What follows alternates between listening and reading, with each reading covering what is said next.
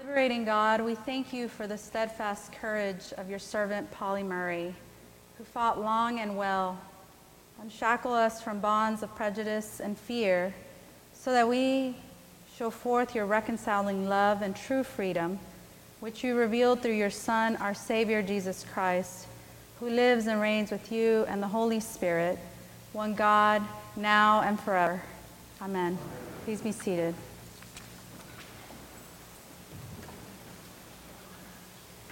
In the Episcopal Church, we celebrate the feast of Pauli Murray on July 1st. We are allowed to celebrate today as it is close to July 4th weekend. And after this week's events, it is fitting for us to recognize them and their contributions to this church and to this world. It's necessary for us to see how our past is directly connected to our present.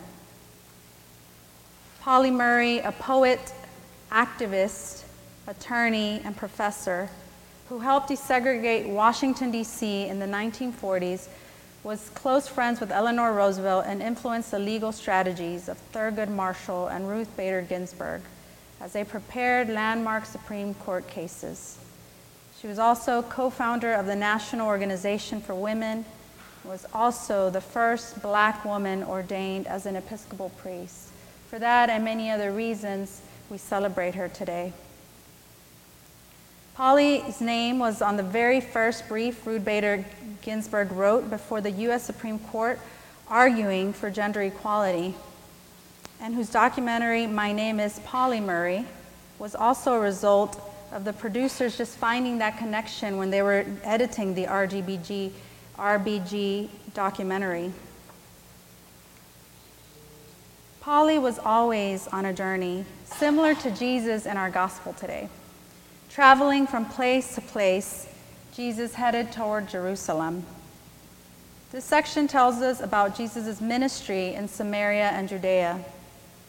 Our journeys are not easy ones. We know where this journey to Jerusalem with his followers led Jesus. And in our gospel, Jesus sends his messengers or his disciples ahead of him where the Samaritans did not receive him. We know that there were tensions between the Samaritans and the Jews. When James and John saw that Jesus was not received, they asked Jesus, Lord, do you want us to command fire to come down from heaven and consume them? It sounds like these two disciples were upset and ready to punish the Samaritans for their rejection of Jesus, ready to attack. Perhaps some of us have felt this way recently. When Thun and I decided to have a baby, we did not anticipate how lonely and uncertain the journey would be.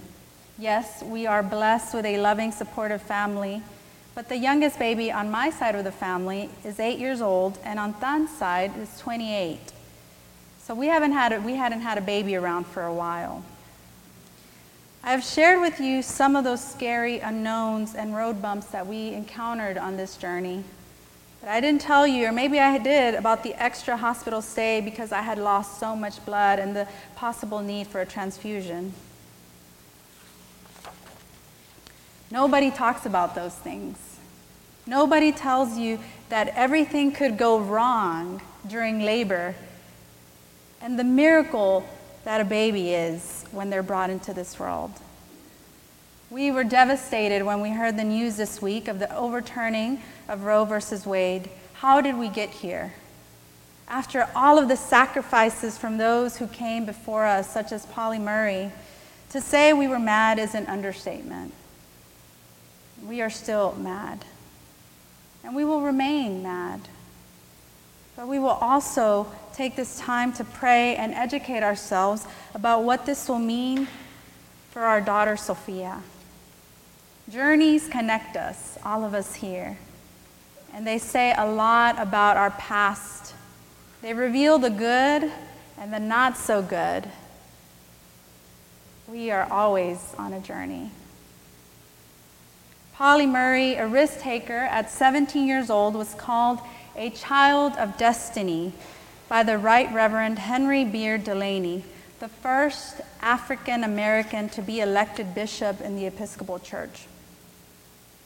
He was elected suffragan bishop for colored work and consecrated in 1918. Now, this is important because these facts also revealed, reveal our troubled past in this church. In the years following the Civil War, the Episcopal Church was reluctant to confer the dignity of the episcopal office on black men because such an act would place them in positions of authority over white Episcopalians. Clearly, an unacceptable situation to the white establishment.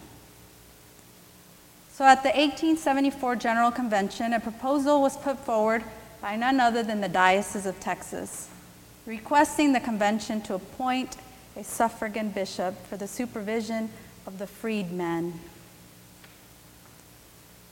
This incidentally was an attempt to implement a recommendation made by the Freedmen's Commission a year earlier.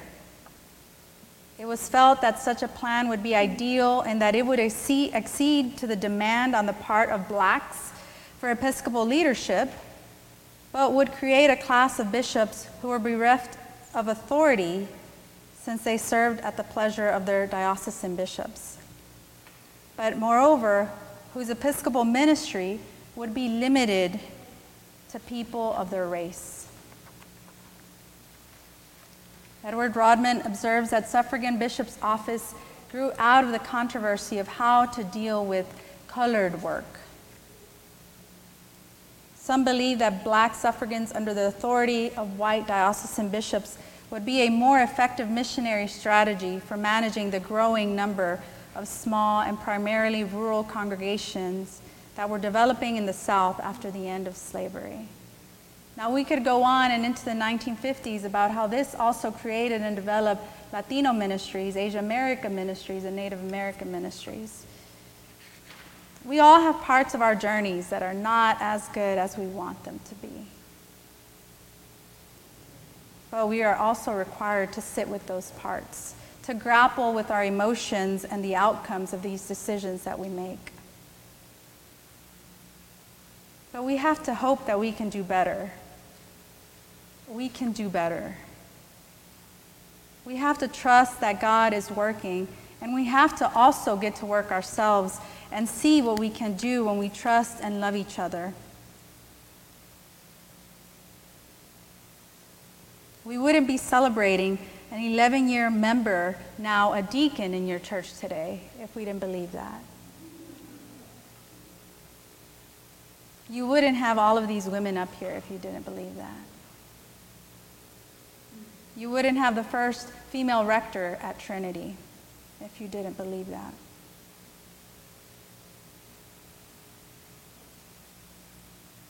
And this church would not have sponsored at least six priests under their current rector if you did not believe and support this work.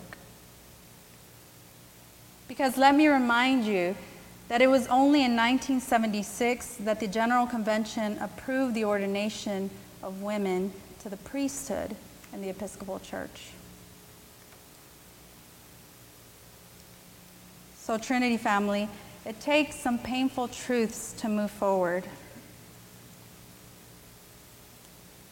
This week we took a step backward, but I am hopeful that this generation of young people and the wisdom of all of us together will make sure to make some immediate changes. And yes, it is painful, and yes, we will sit with that. And we will all take this time to move forward with confidence and grace. I am hopeful that each of you, whether you are happy or heartbroken this day, seek the justice and dignity of all in all that you say and that you do every day. That you remain respectful of one another when doing so. That we, like Jesus, walk and choose to continue even when we are not welcomed. To continue loving and caring deeply for each other.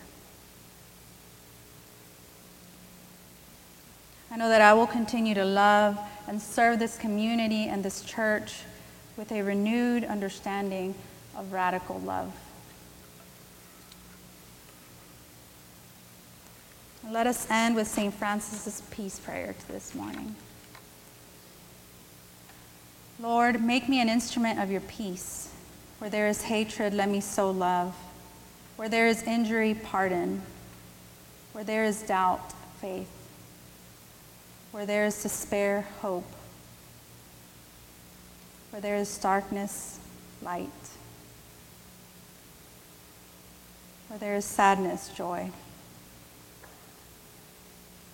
O divine Master, grant that I may not so much seek to be consoled as to console, to be understood as to understand, to be loved as to love. For it is in giving that we receive, it is in pardoning that we are pardoned, and it is in dying that we are born to eternal life. Amen.